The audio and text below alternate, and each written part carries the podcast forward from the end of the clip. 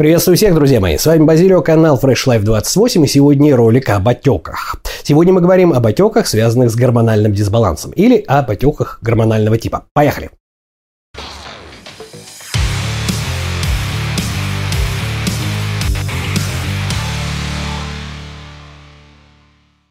Итак, друзья мои, для тех, кто на канале впервые, напоминаю, что поскольку в деле формирования нашего лишнего веса отеки занимают чуть ли не 90%, а вовсе даже не жир, тема отеков очень важна. И я записываю ролики касательно отеков. Начал я вот с этого ролика. Собственно говоря, сегодня мы про него немножко будем говорить. И вынес эти ролики в отдельный плейлист. Обязательно их посмотрите. А сегодня мы говорим, что же такое отеки на фоне гормонального сбоя.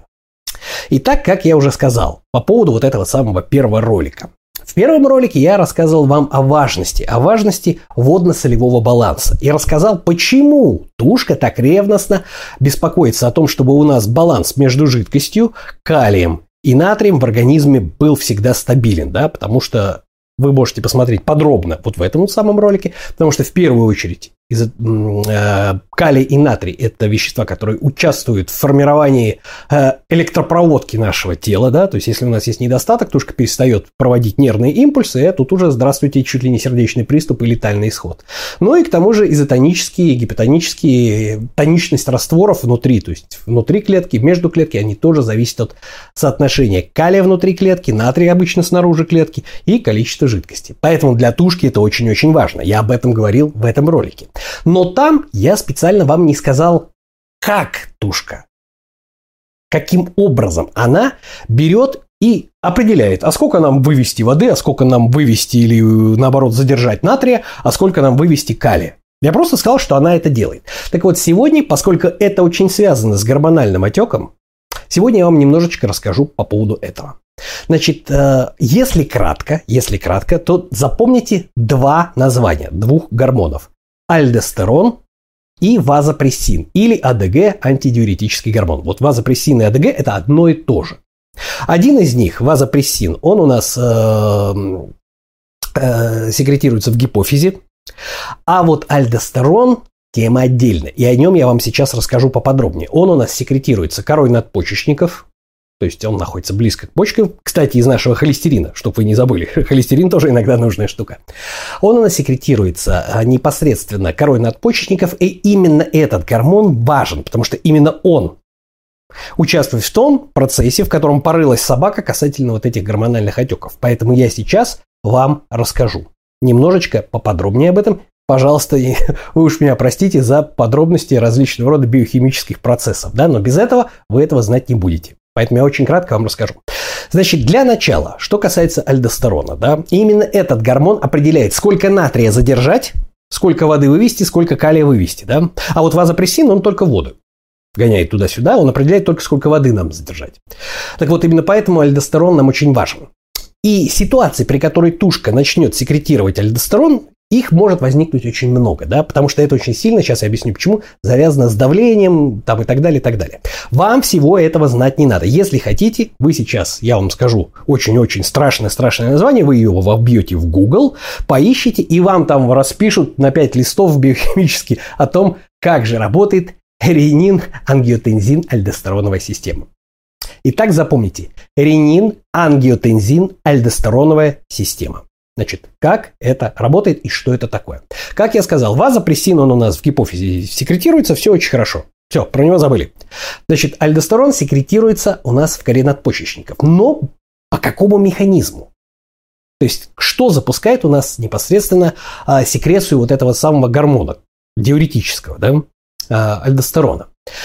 Итак, есть такая штуковина в тех же самых почках, да, а, юкстогломерулярные клетки. Это не матерное выражение, запоминать это не надо. Просто запомните, что эти самые юкстогломерулярные клетки э, производят такое вещество, как ренин. Ренин. А в нашей печени, в нашей печени синтезируется такой очень неактивный, никому не интересный гормон ангиотензиноген. Он совершенно неактивен до тех пор, пока он не встретится с этим ренином. И вот когда он встречается с ренином, из нее получается уже чуть более борзый такой гормончик ангиотензин-1. И вот когда ангиотензин-1 встречается с ферментом, который раньше, в прошлые, в далекие советские времена, что называется, считалось, что он у нас э, производится, этот фермент, легкими. Сейчас выяснили, что на самом деле производится он эндотелием, да, то есть там это внутренними клетками сосудов, один из самых больших эндокринных органов человека.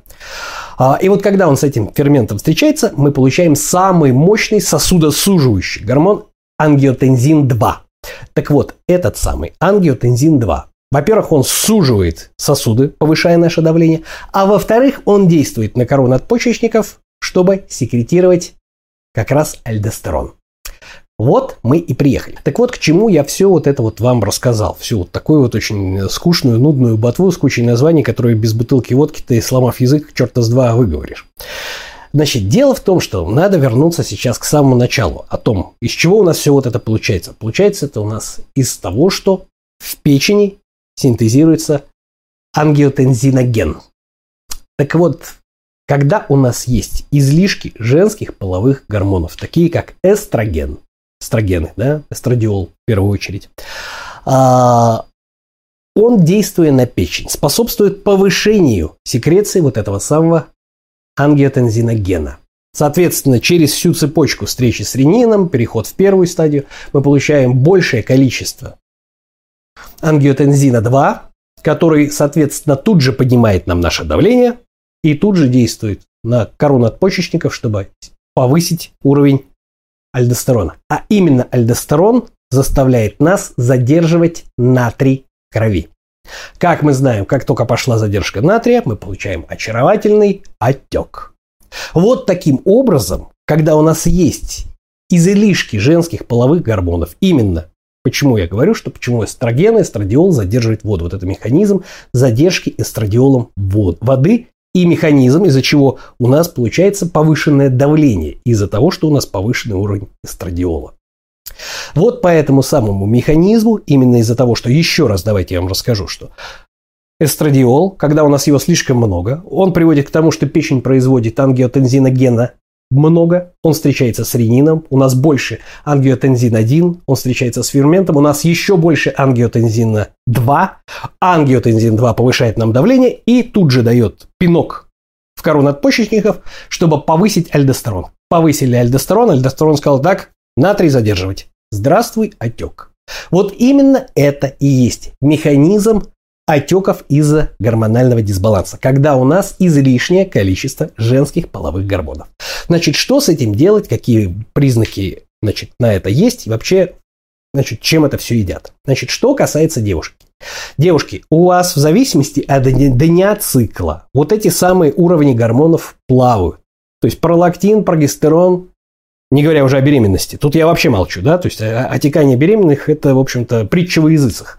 Ну вот, но тем не менее, эстрадиол, прогестины и пролактин, вот они у вас в зависимости от дня цикла плавают. Это вам скажет любой врач. И когда вдруг на фоне ПМСов, когда у вас нервяк, хочется кого-то убить, вы сидите еще и на диете, вам хочется шоколадку, плачете с утра, и вы встаете на весы и бах, плюс килограмм, не надо срываться в зажор, девушки, это совершенно нормальный килограмм задержки жидкости. Пройдут месячные критические дни, уровни гормонов восстановятся, собственно говоря, у вас уйдет этот отек, который имеет место быть как раз вот непосредственно в определенные дни цикла. Это нормально. Что касается парней. Парни, с вами разговор немножко другой. Предположим, у вас есть излишнее количество именно жировой ткани. Каким образом у нас эстрадиол мужской женский половой гормон эстрадиол, каким образом он образуется в мужском организме. В мужском организме он образуется благодаря ферменту ароматаза. Фермент ароматаза как раз производится жировой тканью. Что он делает? Этот фермент конвертирует наш мужской тестостерон в женский гормон эстроген. То есть он берет тестостерон, раз его в женский эстроген и отправляет его, собственно говоря, в кровь.